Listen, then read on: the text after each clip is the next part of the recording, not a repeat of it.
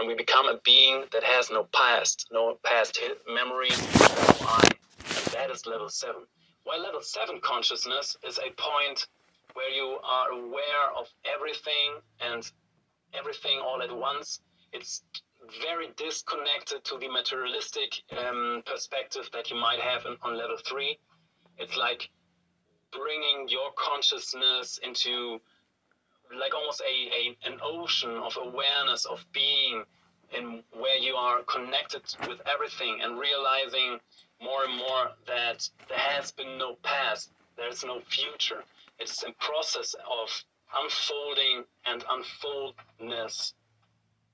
That ends in level 8 consciousness which basically means that everything becomes so dense so much packed that the observer and the observed is becoming unified. The whole universe becomes unified. Time, everything, every concept, every thought, everything becomes so dense that it's a unified version of the universe. In that moment, we, we have the an unfolding new version of a universe. Are you still an individual going through those levels of consciousness all the way up, or are you part of the collective at that point of the source? That is to be decided on. So, look, the decision of the of the observer becomes more and more important the more we went through these kind of densities on levels of consciousness. It means that becoming aware that you are the center of your own creation is something that will change the perception of your own experience. You can, at level 5, still be an individual. You can still have a personality a realization or a concept of I, but it is integrated in a collective I system or a collective we, more to speak, that we understand we are something, we have properties to ourselves, we have a history to ourselves, we are memory, condensed memory in that way, but we are also this this chair, we are all the people watching, we are everything. So we are we are this living paradox of being a personality while being every personality. Beautiful, beautiful. Thank you, Tim, for being on the show. It's my pleasure, Emery. I'm Emery Smith, and this is Cosmic Disclosure. Until next time. Next on Cosmic Disclosure. Clone is basically just a copy. It's, a, it's essentially a soulless copy of a person. There are beings that look like humans, which are approachable. You can talk to them, but they are not consciousness units. And often when we go to them, we find that these are rogue covert programs that the people in charge of know nothing about. They don't even know that they're operating. But are you guys aware of any corporations that are making clones for their own agendas? Yes.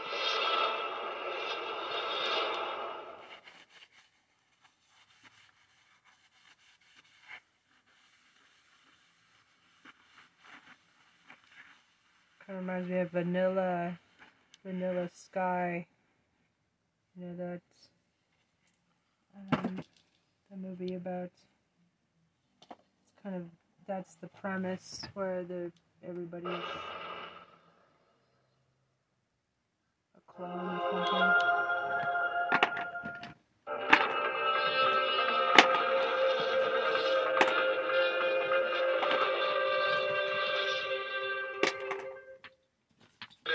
Disclosure, we are with Tim, a tactical advisor from Germany who analyzes and suggests various strategies in relation to extraterrestrial groups in contact with Earth.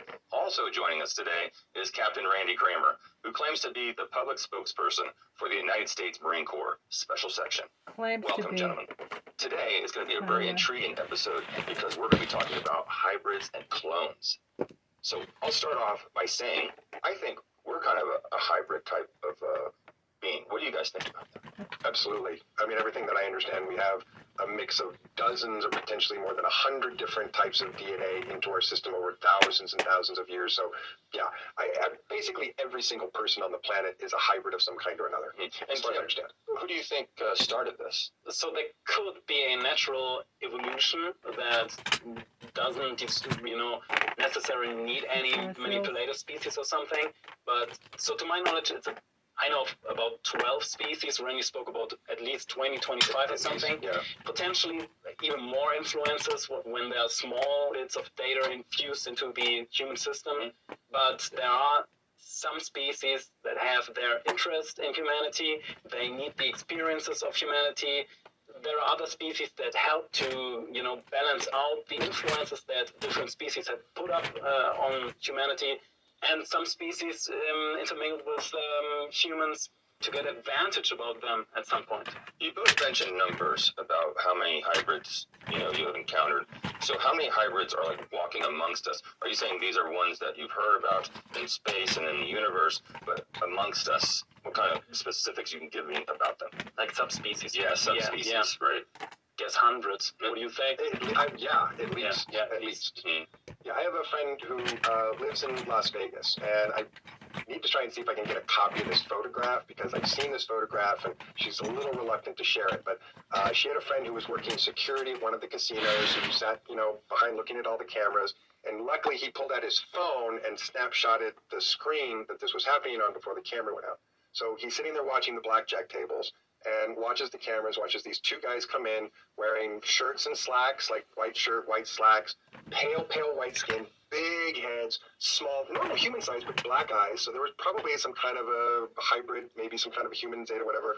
But from what I understand, there's some of these guys that work uh, at Nellis and out at the test site, and they come into Vegas to, you know, drink, smoke, and gamble.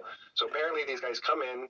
Uh, one guy's got a drink in his hand, another guy got a drink and a cigarette in his hand. They come and sit down at the blackjack table. The picture is two guys sitting at the blackjack table. One guy's leaning with the cigarette like this. He's got his drink in his hand. The other guy's standing there, and he looks up. When he apparently looked up at the camera as the guy was uh, was when the whole screen went blank. So he luckily pulled out his phone, took a snapshot.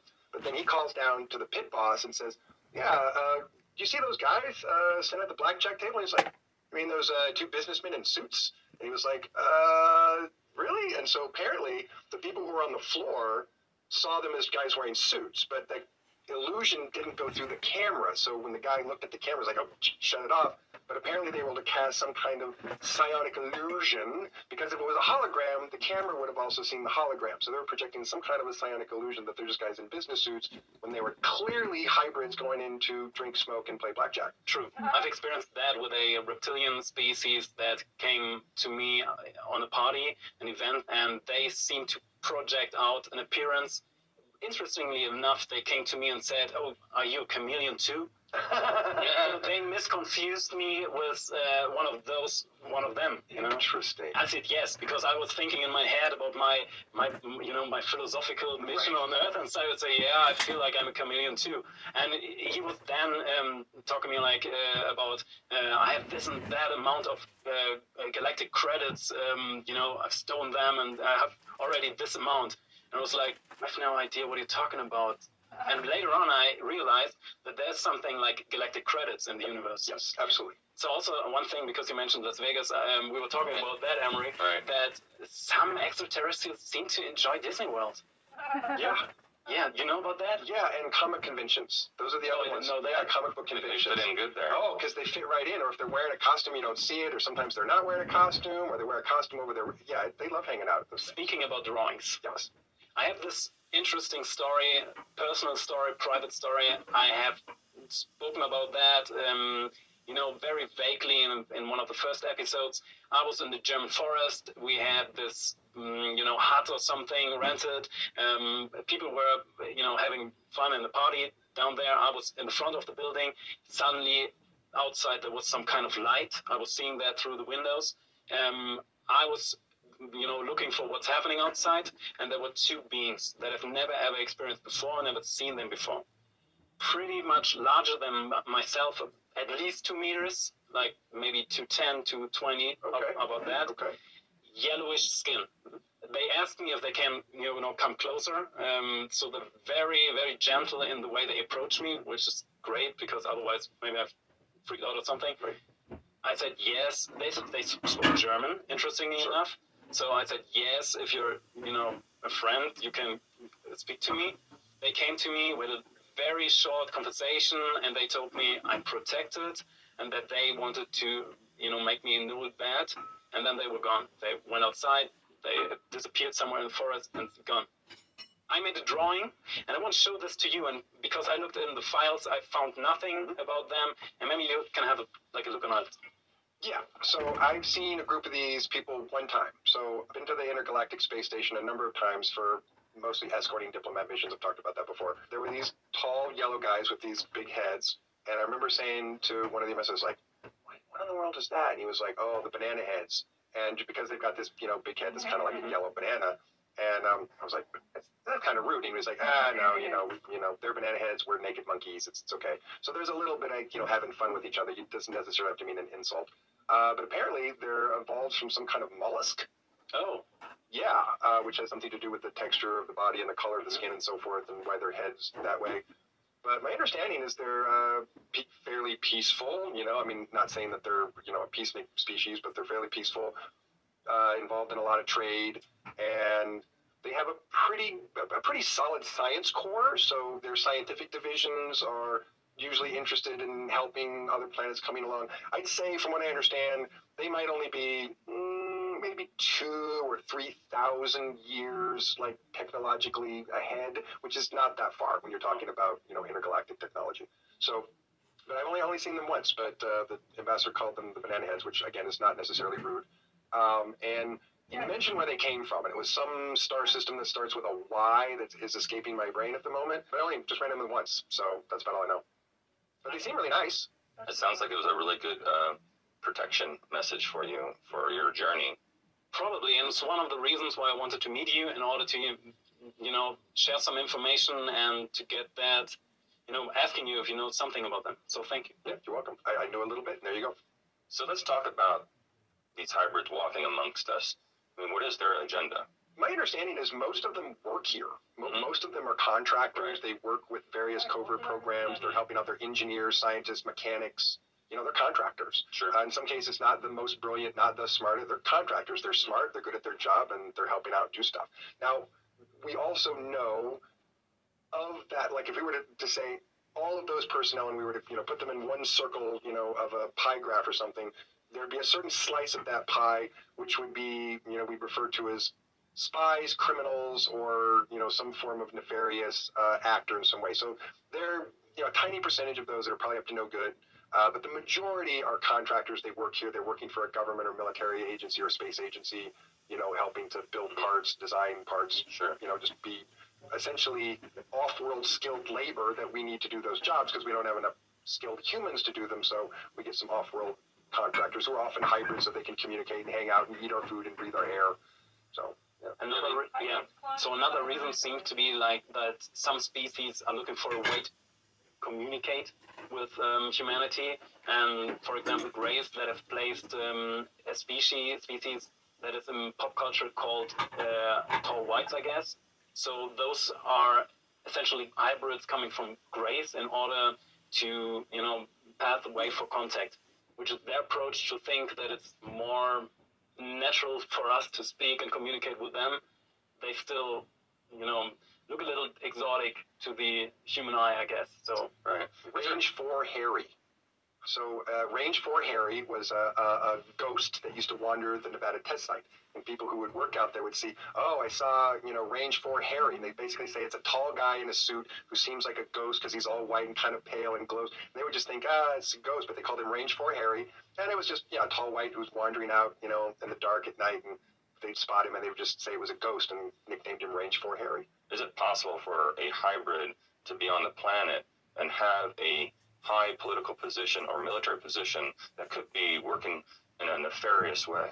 oh, interesting. So, So that's an interesting question. Uh, I would say, from what I understand, that's not as likely as some people might think it is. Because if you're if you're actually making a regular hybrid, which isn't the same thing as an augmented hybrid, which you're very much picking and choosing which genetics to go in. And we'll talk about what those two are. Yeah, but if you really are just like, okay, um, you know, this person is, uh, we'll just use an example and say it's a zeta reticulan and a human, and like, already we need to make a hybrid so that we can communicate better, so that we have an interactive person, and then they basically do pretty standard uh, breeding intermixing so that you end up with something that's a blend. And so, if a species was really not like us and they wanted to make a hybrid, it would be a real blend. And unless it looked just like us, it would look pretty different. So if we're talking about uh, the question if hybrids can get into high posi- positions uh, on, on in the Earth system, I think that that can happen. So I don't think that hybrids that look totally exotic uh, would have the abilities to you know blend into the system.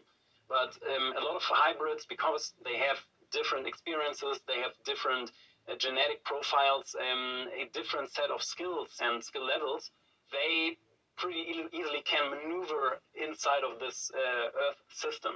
So I know that some of the Greys hybrids can or have, uh, they naturally find it easier to to um, rank highly in some some positions. I also think that some hybrids are, you know, contracted by the military or at least working in the military. Um, if we're talking about totally exotic ones, then I think it's um, it would be impossible to blend Right. in. They wouldn't blend in. Yes. So let's talk about the definition of what is a hybrid. And I'm glad you said the other one, augmented hybrid, because those are two kind of different definitions there. Would you like to start? Sure, I'll make it as easy and relatable as possible. So I have two children. I have a daughter and I have a son. My daughter is also a Marine. She is an augmented Marine like me, so she has been genetically mixed and augmented and switched. Uh, so she is an example of a hybrid augment because of the DNA that they placed into her strain, like they did into mine. I'm not, they're probably not identical, but they're different, unique. But that would be an augmented hybrid. My son is the result of his Sonoran mother and his Terran father, and so he's a hybrid. He, he has no augmentations. We didn't tinker with him or mess with him. That was just Sonoran mommy, Terran daddy, make hybrid baby boy. So that's the perfect example I can come up with since I have one of each. So Does he look more like you or more like? well, the last time I saw him, he was about this big. So um, he has his mother's eye. Well, he actually has uh, one Sonoran eye and one Terran eye. So he kind of has his mother's eye and one of mine, which is hopefully that won't be too hard on him as he's growing up. But hard to say when he was who he looked more like his mom or me at that age. So we'll see what happens when he gets a little older. What, what would your definition be, Tim, of a hybrid, uh, a hybridization of human or ET? You know, because there are, of course, hybrids that look just like humans, um, but they're hybrids. Mhm. So maybe you, you can explain that. I've never thought about a definition for that, but I think um, if a species take some of their own genetic material and fuses it with a different um, natural occurring material, then we have a hybrid. While, as Rennie said it, there can be some artificial constructed beings that you know they can be stable to to exist. Um, um, that could be a different definition for for a hybrid, but I'm, in the context we're talking about, um, I would say it's one species taking their own genetic material and infusing it into some other species. I know of clones being made in the projects. Uh, what could you elaborate on that and your experience with clones, Randy and Tim? Sure, a clone is basically just a copy. It's a, it's essentially a soulless copy of a person. My understanding is that there is a requirement that is the tiniest, tiniest, tiniest, tiniest fraction of that person's soul that has to be attached to the physical body so that the cells duplicate beyond 32 or 64 or what it is. So there's a limitation. They won't grow past that if there isn't some piece of a soul in there. But because it's just a teeny, teeny, teeny little sliver, they don't really have one. And so they're not considered a person. They're not legally considered a person because there's not a soul inside them. Uh, so they tend to be not very bright. Uh, they tend to be very undisciplined. They to be very difficult to train if you're trying to train a clone to actually fight. That's why we ended up abandoning clone armies because they're a horrible idea. But a clone is basically just a copy. Now, if in my case, this is not my original body. My original body has been destroyed, and because it was beat up and bruised and old so many times that they had to give me a young one and put me back. So this is a clone body, but I'm not a clone because I'm. As soon as they put my soul into the body, it's now a person. It's now legally a person, and it's me. And I'm no longer considered a clone, even though the body is a cloned body. So for something to be considered a clone, it has to have no soul or consciousness in it. If you take a clone and you put somebody in it, all of a sudden it's now classified as a person, and it's no longer a clone. All right. Tim, you explained to me at one point about the transformation of consciousness into the body. So explain to me about clones Yeah, that and how you know that all fits into place. Is there How'd a soul, put you in a, a new spirit, body? a consciousness, and how, how do they do that? At first, we need to define what is a soul. A soul seems to be a container that collects all the experiences that an individual consciousness unit mm, collects over several lifetimes or several um, other experiences. So, and a soul seems to be something that at one point of evolution of an individual is growing, or it's something that starts somewhere. So not every being has a soul, but it can develop its soul at one point. And it seems that creating or developing a soul is fairly close connected to developing an I consciousness, which is where the collection of I as an observer starts. And that seems to be the initial moment where a container or soul, you know, starts to grow. And from every life period and whatever experience they, they an I has and collects, it all went went to to the soul collect um, container and gets integrated into that. And from that point, decided on where a soul or an individual goes in their spiritual evolution. So if I'm growing a person I'm making a clone, or if I'm 3D printing a person, we didn't get into that yet. Where, how, how does this this energy from source or this the soul or Yeah. you know, the consciousness enter? Two things. First, um, there are also, or at least it's been said, that there seem to be some non-player char- characters, which means there are beings that look like humans, which are approachable. You can talk to them, but they are not consciousness units, so they have no eye. But our own perception of consciousness seems to fill them. The other thing is that invocation or bringing a soul to a an individual or whatever is something that could be done. So if Ren, when Randy is talking about clones having no soul, and um, if you put in the effort and the energy, then my soul and my consciousness could raise a soul in any other being as well.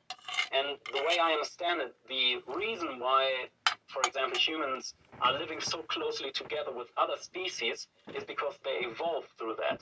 So if you have, for example, and I know how bad the situation, for example, in, in some zoos on this planet is, I don't think that's the, the best habitat for, for any species, but if you have elephants in, in zoos that are closely in relationship to, to humans, they, for example, develop an eye awareness, which means when you do an experiment on the ego of elephants, you put, for example, something there and you put a, a like a dot on their face and you have a, a mirror, they automatically know, oh, that's me in the mirror, and they're gonna wipe off whatever you color you put on. If you have the same species of elephants in the jungle and having no experience and no connection to humanity at all, they tend to, to attack the mirror and you know see something else inside of that.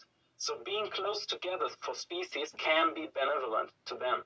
So they raise their eye consciousness and they create a soul. So if you have like a pet, like a dog or something that you love, love, and you connect to the dog a lot, then this dog totally benefits from that. The soul of the dog benefits from that, and the eye consciousness of the dog benefits from that. And you know, maybe the dog, when it dies, it has so many experience about humans, uh, you know, opening all the tins and giving food to the dog. Right. You know, it cannot do that on their own. So maybe the soul feels inspired in the next evolutionary step that it gets integrated in humanity. It comes, for example, a human and makes this experience to open their food tin for themselves. Right. It seems like a holographic thing that's being holographically from you to me to Randy to the clone over here. It's, yeah, it's an, so it's an experiencing thing. Um, eye awareness needs to be created in order to have a soul. But if I project my own soul into something, then we have the same natural patterns that the universe did in the first place. Because one being that we all are projected itself into lots and lots and infinite objects, things, and other forms of life. Is there a group of people or extraterrestrials or uh, a faction or a government that's behind a specific hybrid program uh, here on planet Earth? Well, as far as the covert military space program activities are concerned, the program that's in charge of that, which is multinational, multi cooperation, is called Project Mannequin, oddly enough. So I, I know that's the program uh, that manages and sorts all of that. But not sure. And, and as far as I understand, pretty much everyone participates in that program. It's like, you know, how they make everything for everybody, do clone replication for all of that. But if one program that's essentially at the center of that is called Project Mannequin. Right. Tim, you had mentioned to me about the Greys, you know, manipulating uh, DNA a long time ago. That's kind of a, basically a hybrid program. Yeah, you could call that. But but they have their own hybrid programs where they put communicative species as intermediaries uh, on the planet, and also yeah, doing some work for them. So the agenda is a positive one. Uh, The agenda is basically benefiting the Greys and also benefiting the overall evolution of the universe, which uh, seems to be a thing for the Greys in order to gain back their spiritual and evolutionary path.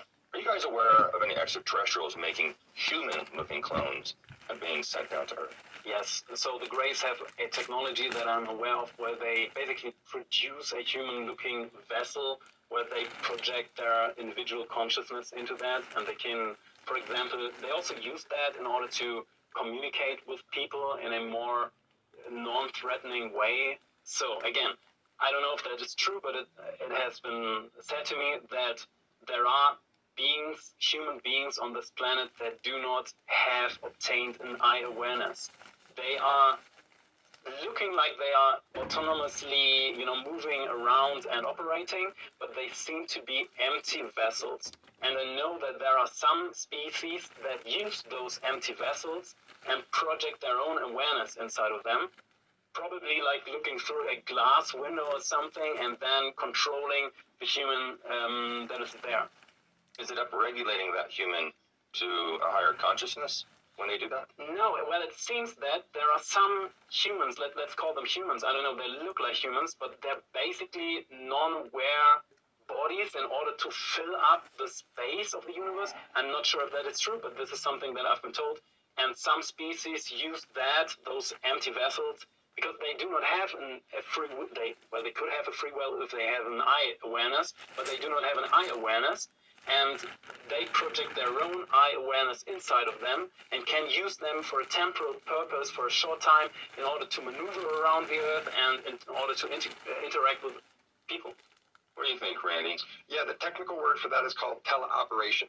So essentially, if um, a being of any type is sitting in a chair that's essentially the control mechanism, and then chooses either a mechanical, biological drone, which could be a clone body, could be a human body, could be an alien body, could be a robot, anything at all, is basically remote controlling or using sensory uh, collection so that you can hear, see everything that the drone is essentially experiencing. That's called teleoperation. And we use it, ETs have used it forever and ever and ever. And so, yeah, there are some of these sort of empty vessels that, you know, they use for that and just pop down when they need to use it, drive it around for a minute, use it to talk, make something, and then, you know, turn off, cut the signal, and then in some cases, you know, these sort of soulless people then just continuing about their lives. Yeah. Yeah, but it's teleoperation, absolutely, absolutely. It's, it's one of the most common ways in which we've been doing more recently, and other species interact with other worlds without the cross contamination of biology, which bacteria, viruses, and all of that. Really, the simplest way to do that is not to wear a spacesuit, but to actually use a teleoperated body that doesn't have to come back through decontamination. How would you recognize a soulless human being? Oh, the eyes, for sure. Looking into the eyes, the eyes are just hollow. They're just hollow, hollow, empty We call them eight balls. Yeah, that's a good word We for call them eight balls. Yeah, hollow, empty eyes. Sometimes you'll see it just for a second where the, the, the eye will go completely black Yeah. for just a second, and then it goes back to normal. Yeah, we truly see each other's souls through the eyes. And Right. So when there's nothing there, you know, the mm-hmm. lights are on, no one's home. Yeah, they're they're empty, hollow. I think also because um, we have this effect where we project our own awareness, you know, several meters or even at larger distances when we're tra- trained, that at some, sometimes you meet somebody and this person, you know, interacts with you just in the way you want things, things to turn out. And I think that this is a sign of significance for an indicator for projecting your own awareness into an empty vessel that then reacts upon it, which has no eye awareness. I think that could be an indicator for, you know, finding that out. Do you guys believe these hybrids and clones on Earth are here to do what? I'd say the largest percentage of what they're for is passive intelligence or communication. Most of them are not used for military purposes or like to kill someone or be an assassin or something like that. Most of it's, you know, passive intelligence gathering or communication, I would say. Doesn't mean that it couldn't be used for another purpose or something that was a little scary, but I think your percentages wise, you're talking about something that presents a very, very low tangible threat to any people whatsoever, let alone the species or civilization at large. Yeah. Are there a lot of extraterrestrial programs with hybrids and clones doing this, uh, you know, here on planet Earth? You mean doing it on the surface? Well, no, they could be making them anywhere and then placing them here on the planet. And for what reason? For what agenda? Oh yeah. So um, as Randy already said, uh, put it uh, correctly, um, many of those programs about hybrids is to communicate with species or doing some part in benefit for the mission of the species. So yeah, that's totally. Are they relaying information back to these extraterrestrials? And who are these extraterrestrials involved with these hybrid clone programs? we find that the more we look into these programs, the more we discover these programs, the more our intelligence networks tracks down unofficial presence, unofficial activity. Essentially, if you're an extraterrestrial and you're in the solar system or you're within the Terran sphere and you don't have your paperwork, you're unauthorized to be here or doing whatever you're doing. So we've been going through the process of investigating, identifying, tracking down the people without their papers that they're not supposed to be acting here, and mostly shutting them down as we go through the process. But what we're finding is a majority of them are programs run by other species to do, you know, what they think is upgrading or helping people. What we do find is I've had a couple of cases of people who've been dealing directly with these species and the tinkering that they've been doing with them is some of these species are arrogant in the sense that they think, no, no, no, no, we're helping you. We know we're helping you. It's good what we're doing. You don't understand it, but we're helping you. And in their and in their way that they're seeing what they're doing, they think they're really helping. But what we've had to say is like, look, I appreciate that you think you're helping. Do you have any idea what you're putting this person through? Do you have any idea like how much trauma, emotional and psychological scarring you're giving to this person to help them? Like, no, you're doing it wrong. And you know, we have the ability to tell people in these programs to stop and to cease and desist. And there's a whole process for issuing cease and desist orders, which we're finding sometimes works right away, but sometimes still it's like, well, all right, we'll comply with the cease and desist for a moment, but we still know better. We still we know we're really helping. And what we've also found is then when we deal directly with the programs, after three or four cease and desist, we go, all right, we're going above your head to your chain of command to your superiors. And often when we go to them, we find that these are rogue covert programs that the people in charge of know nothing about. They don't even know that they're operating. You have mentioned to me in the past, Randy, on a few occasions that you did capture rogue, cloned, and hybrid uh, program people Oh, yeah. uh, that were doing nefarious activities, and that there are actually teams out there that are actually made for this. Oh yeah, there are very specific teams that are their job is to investigate, track, and in some cases hunt down, capture, or search and destroy. So yeah, we have some very good people on top of that. Like any criminal investigation process, you have a filtering process of every case that pops up. How severe is it? How bad is it? How many people are being affected by it? So we prioritize and go after the worst offenders and uh, often again try to go through the process of issuing cease and desist so that we don't have to look like we're being thugs because the intergalactic community looks at what we're doing and when we just bang people on the head without using the legal process, they shake their finger at us. But oh yeah, there's definitely some people whose job it is to hunt those people down and remove them if necessary. We have been talking about extraterrestrials for most, most part of the show with clones and hybrids, but are you guys aware of any corporations or military government, uh, political uh, entities that are making clones uh, for their own agendas? Yes. Um, so it's banned uh, across military intelligence programs. So military intelligence programs are not supposed to be making clones. From our experience, we've also understood that they're a waste of money for the most part. Uh, you can't train clone armies or clone soldiers very well. So there are probably not too many rogue military intelligence programs at the time. I would say the worst offender are that are private contractor and corporate programs. They don't give a crap about you know what things they're messing with beyond their ken uh, that they shouldn't be. So mostly it's a corporate program. So we're looking for the cheapest, most effective use of body power, manpower, Or growing bodies just to use their organs for right? Organ harvesting. organ harvest. Yeah, absolutely. Tim, as we wrap this episode up, do you see a time where there's going to be humans and hybrids and possibly even clones living together in the future? Well, one thing is for sure that the different influences that people have on this planet, coming from different manipulator species, probably has resulted in a, you know, conflict, a situation rich in conflicts. So a lot of the racial problems um, that people have on, on Earth, I'd say, comes also from the different species and different subspecies um, and manipulations that we have.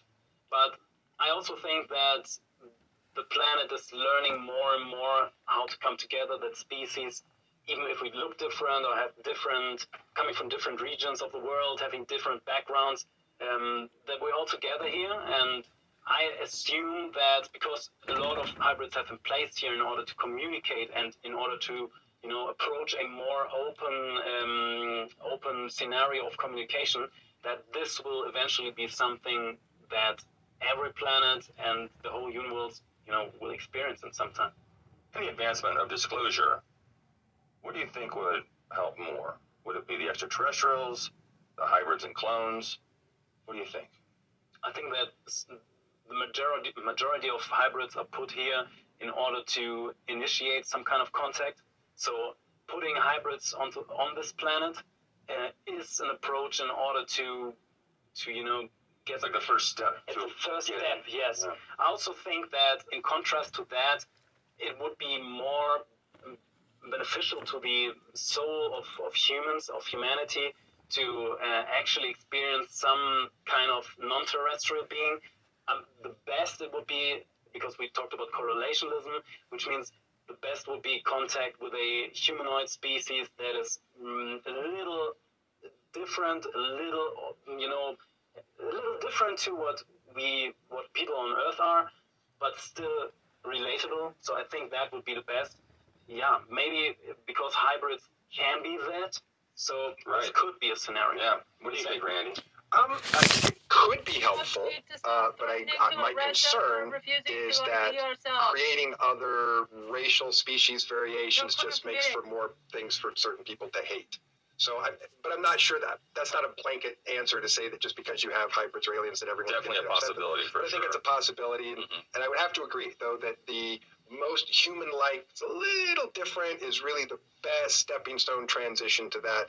And to be honest, I, I'd be concerned for some of their hybrid safety and well-being if people started to talk about, oh, there's hybrids everywhere. Oh, I could make some of them very Yeah, I can see already laws being made just for them. Yeah. You know, political things. or turn, certainly turning into some kind of you know politicization Right. I think the best way is to have a humanoid species that is exotic enough to realize we are not alone, Right. but still relatable. Oh, that would be the Agreed. key. Agreed. Totally agreed.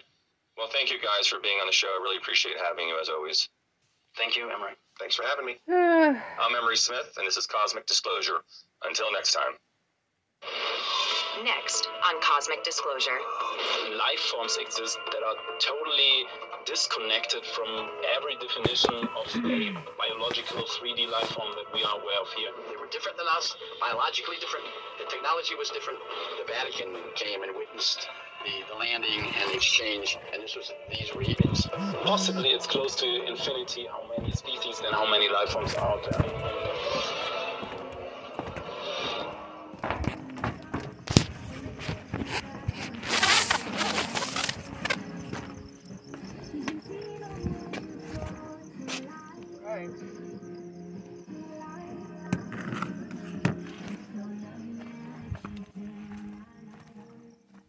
Right, thanks to 283k.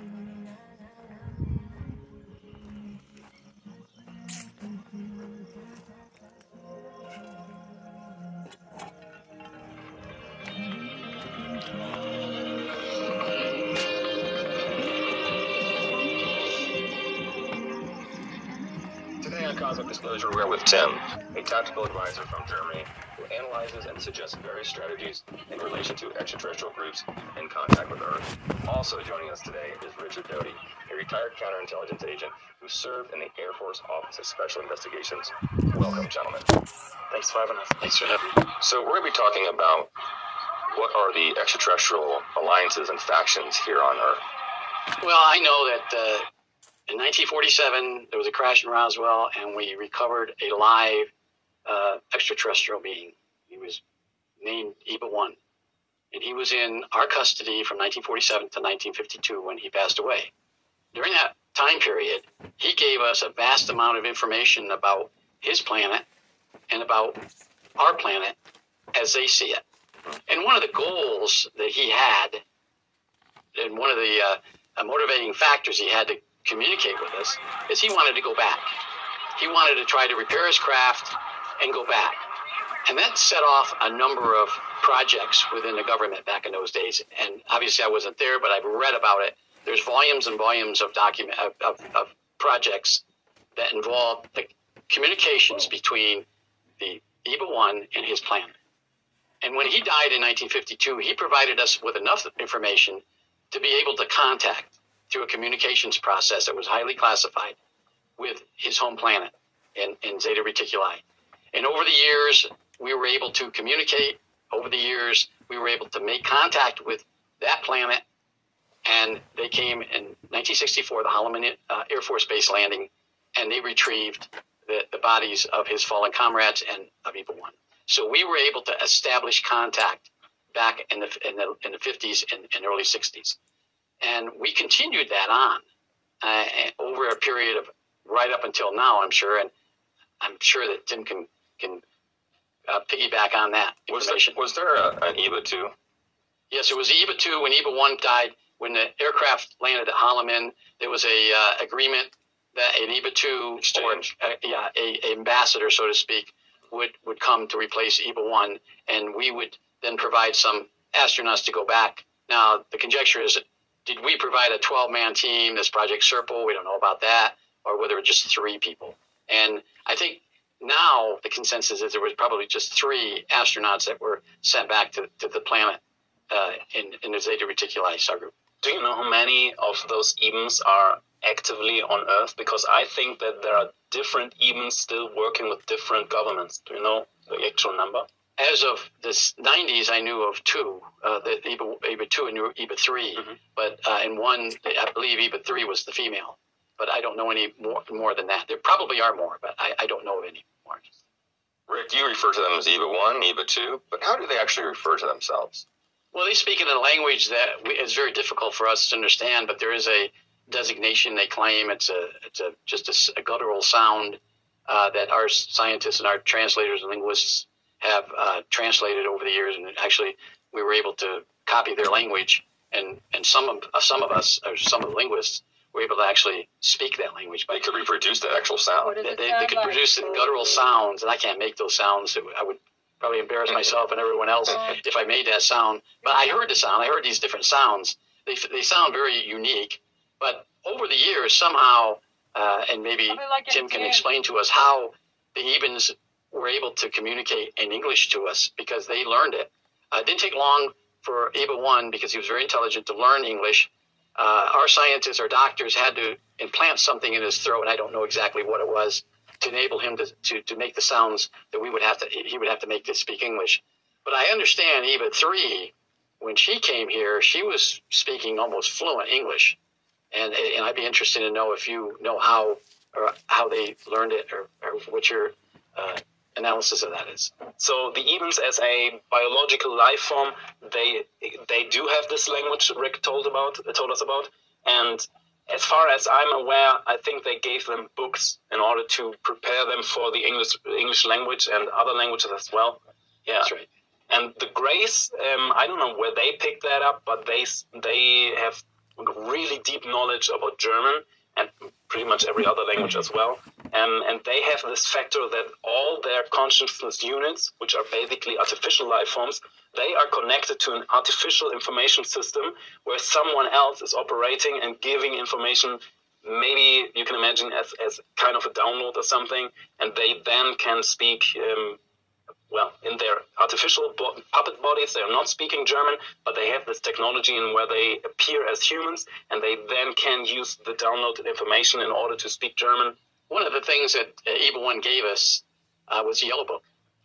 Uh, it was a gift to us, uh, and it's a history of the universe. And the ironic, ironic part of this is if you look at this yellow book, regardless of, of what your nationality is, you're going to be able to read this or hear it in your native language. Now, that's German, Russian.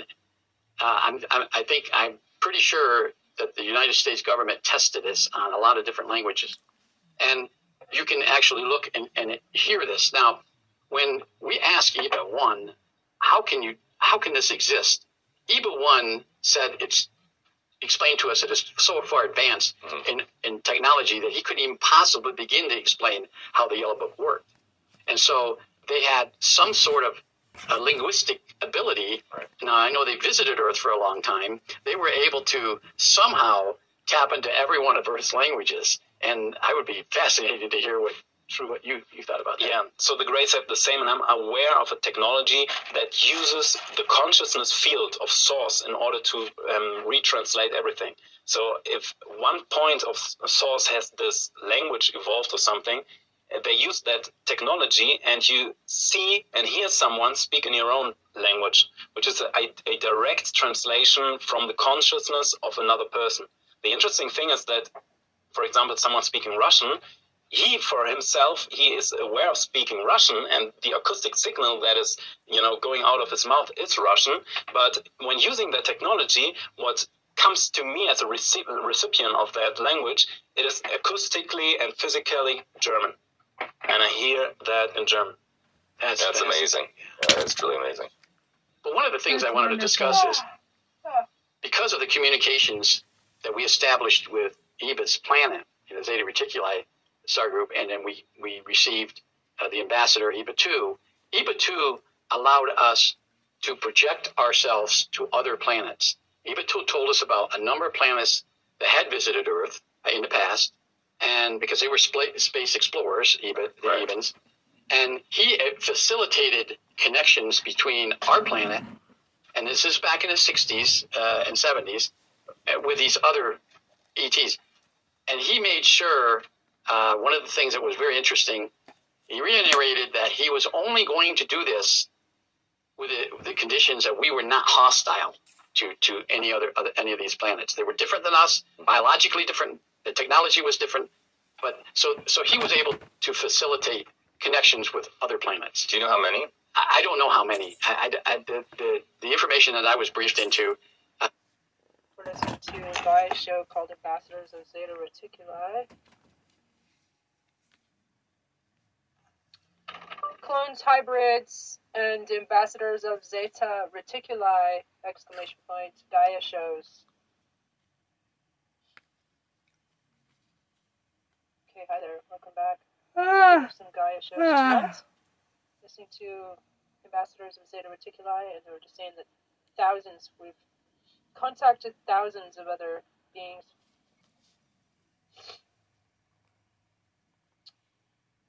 ambassadors of Zeta Reticuli.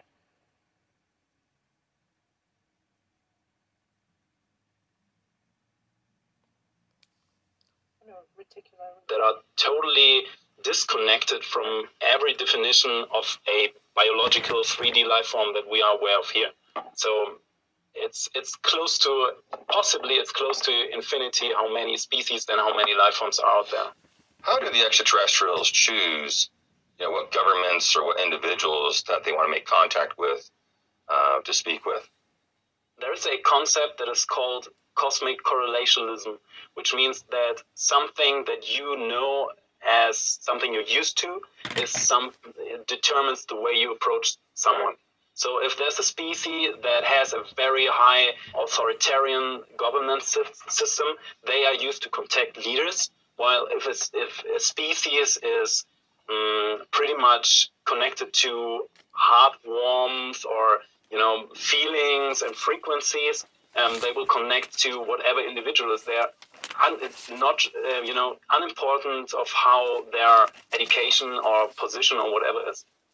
I mean, one thing I wanted to ask Rick: Are you aware of species or humans living inside of planet Earth? So it's something um, because I've heard they were like digging holes and they made contact to people like inside of the pockets of Earth, the Agarthan network, people inside of uh, inner Earth, subterranean. I know of a couple incidents where uh, U.S. Navy submarines had encountered strange-looking entities uh, swimming in the water, a number of different locations around around uh, Earth, and there was a consensus, and this was in the this happened from the 60s on. There's a former Navy submarine commander who talks about talked about this at a UFO convention. He gave a very, very great lecture on what he experienced uh, during his, I think, 20 year or whatever it was, uh, submarine experience uh, as, as commander of a submarine. And this was back in the uh, 70s and 80s. And I believe even into the 90s, where they observed things coming out of the Earth. I don't know how deep they were. I don't think he ever mentioned how deep, but they were at one particular instance, and this was off Newfoundland, and the sonar identified something at the bottom, something big, and so they went through their battle stations, and because they didn't know what it was, they thought it might have been a. This is in back when the Soviets were had submarines uh, penetrating U.S. coastlines, and they see this the, the entity, ET entity, with a big, huge head, almost like a praying mantis, but but 25 to 30 feet long, coming out. Now they, their first impression was this is some kind of a, uh, a octopus or some Right. sea creature that we don't, don't know about. But as it got closer to the submarine, it had a face, and it would. And he said, not at the time, but later on, he figured that this thing came up to the portals, and and, and he considered them trying to communicate. He didn't. They didn't think about it at the time, but later on, he said, "Wow, this entity was trying to communicate with us." So it was intelligent. It was an intelligent, and it swam around, and then it went back into the Earth's crust, or you know, the bottom of the the, the, the ocean. And there were there's other the you know the Thrasher that uh, there was an incident. You know, the Thrasher 1964 that disappeared We lost it. you know, lost it off the North Carolina coast. There was so much sonar activity occurring before then that now he mentions that I'm not saying this, but this admiral mentioned that he feels that it was had been attacked by something that came out of the Earth crust. Now that's the only information I have about. I don't know anything factual that I've read or somebody told me about during my time in that we had sub uh, subterranean uh, uh, beings. That's all I. I've definitely been debriefed on this on many occasions, and uh, we definitely have huge pockets in the earth that has lots of life, bioluminescent. Uh, even the uh, the atmos there's an atmosphere in these areas, and they're very very large, and some of them do have beings in them, and sometimes they do emerge through either of these portals in the Mariana Trench or into these aquifers or through special cave systems to the surface, but it's very rare because they don't want to contaminate, you know, their atmospheric area. So they try to stay away from being on on the surface of the planet. We also have special drills uh, that are very long and look like uh, giant anaconda snakes, but in three feet in diameter that actually melt through the crust, and they have cameras on them. And we have perforated many of these uh, large areas. There's a multitude of these areas with uh, teeming with life, um, and it melts through the rock and into these areas. And little probes are sent out to look around bring back information. Yeah. Well, you considering only about 20% of the ocean has been explored. Right. Yeah. And one of the things that I knew about was some things that happened in the South Indian Ocean, uh, southwest of, of Australia. There's a lot of anomalies that are occurring down there. There's virtually no ship trafficking down there. And the only traffic is, is a boat that might service some really remote islands. Kerguelen Island is one of them. Hurd Island is another. And so there are scientists that feel that if there were going to be subterranean beings, they would be in that area because nobody explores it. Number one, no, there's no ship traffic down there. It's close to Antarctica, and so they feel that, and, and all these anomalies that have occurred down there.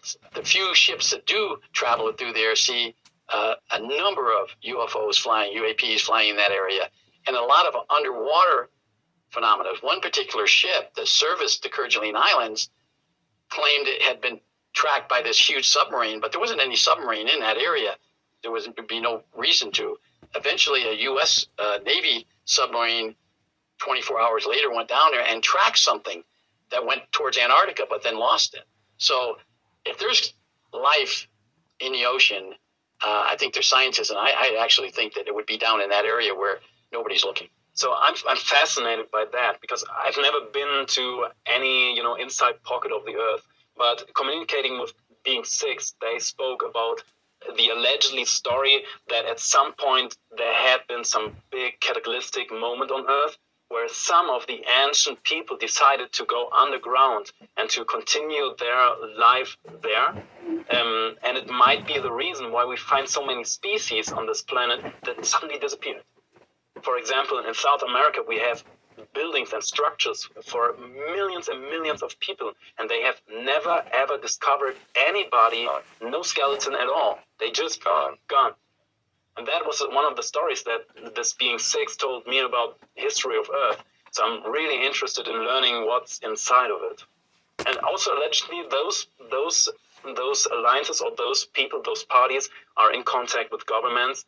At some point they became aware that the, there are humans inside of Earth, populations, and they seem to be in contact about what's going on with Earth in the future as well. Can you name some more of these extraterrestrial uh, alliances and how are they influencing us? I would, you know, summarize that that we have two types of, you know, species or beings, entities, whatever you want to call them, that interact with humanity in a direct or even a less direct way. You have one more evolved beings, which means they are higher in their frequency. They have a different take. They might have gone through a three-dimensional experience, but now they um, ascended from that, and they are reaching back in some way or another. The second uh, thing is that we have 3D species outside of this planet who have in some way or another an interest in either protecting or observing humanity or in sometimes, um, you know, using advantages over them. Do we know which species are there to help planet Earth and humankind and those who maybe don't want to help? Do you know, like, So if, if I put it in, in, in pictures, I would say that the amount of beings that are benevolent in some way or another are like pieces or like like sand on beaches. Like you have an enormous amount of beings and definitions of entities or something that are benevolent to the process on Earth. Like billions and billions of beings. Um, there, the amount of you know 3D body species that might be uh, you know, intermingling the, the history of Earth and, and the system. It's a fairly quite small number, I guess. We're talking maybe about some some hundred species. Okay. Yeah. Now, Rick, there's got to be some sort of documentation you read of an agenda of, you know, if there were an alliance to happen or the meeting that did happen in, uh, in White Sands. Uh, how'd that turn out? Did you get any documentation uh, if there was going to be a positive alliance with any of those species? There was actually there was obviously a, a very close alliance with the Ebens because of the fact that they were very impressed with the way we treated the, the injured one in the crash. We didn't harm him. Uh, we we uh, guarded the bodies of the other one of his comrades, and we were able to effectively communicate using what Eagle One told us, and direct them to come back uh, and, and and recover the, the, the bodies. So they were very impressed with us, and that's why they offered then agreement to uh, exchange ambassadors, so to speak. Right. So we sent, and it's still uncertain whether we sent three or twelve, but we sent some people back, Sure. some astronauts back, and then they left uh, EBE two, and then eventually EBE three. And as I understand, they've they've had others, but I don't know that. I mean, as far as my actions and my knowledge within the government, I don't know that. Outside, I've heard a lot of a lot of chatter about that. There are others that have came here. One particular meeting occurred sometime in 2010 on Johnston Island, which is a very remote island uh, where the Vatican came and witnessed the, the landing and exchange. And this was these were Ebens that I know, and there may have been other uh, ambassadors coming. I, I don't know, but I only know about about the Ebens, and they have, as I understand, a very good relationship with with our government, and I'm sure other governments too. But I only know about our government.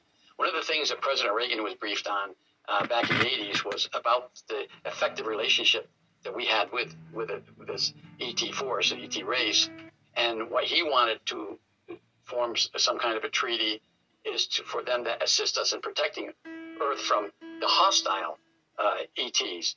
And we knew at that time that there was one particular uh, race of ETs that was hostile, that their agenda on Earth was more or less uh, to for their own uh, well-being rather than the Earth's well-being. Now, a lot of people will argue that that doesn't necessarily mean they're hostile. They just have their own agenda that they want to uh, sa- uh, satisfy on Earth, and it, it's not necessarily going to harm the humans. But one of their agendas that we found out was abductions, and we, uh, you know, we were hand tied. I mean, I worked those things, and Mm-hmm. These thi- these ETs would come in, and we had no control. we couldn't we couldn't protect our, our people. And one of the things that Reagan wanted to do was they, he wanted to form alliances with the friends, the friendly ones, and he wanted to help protect Earth from the hostile. Do you know what species that hostile one is? That was the reptilians. The reptilians. Those are the ones that are responsible.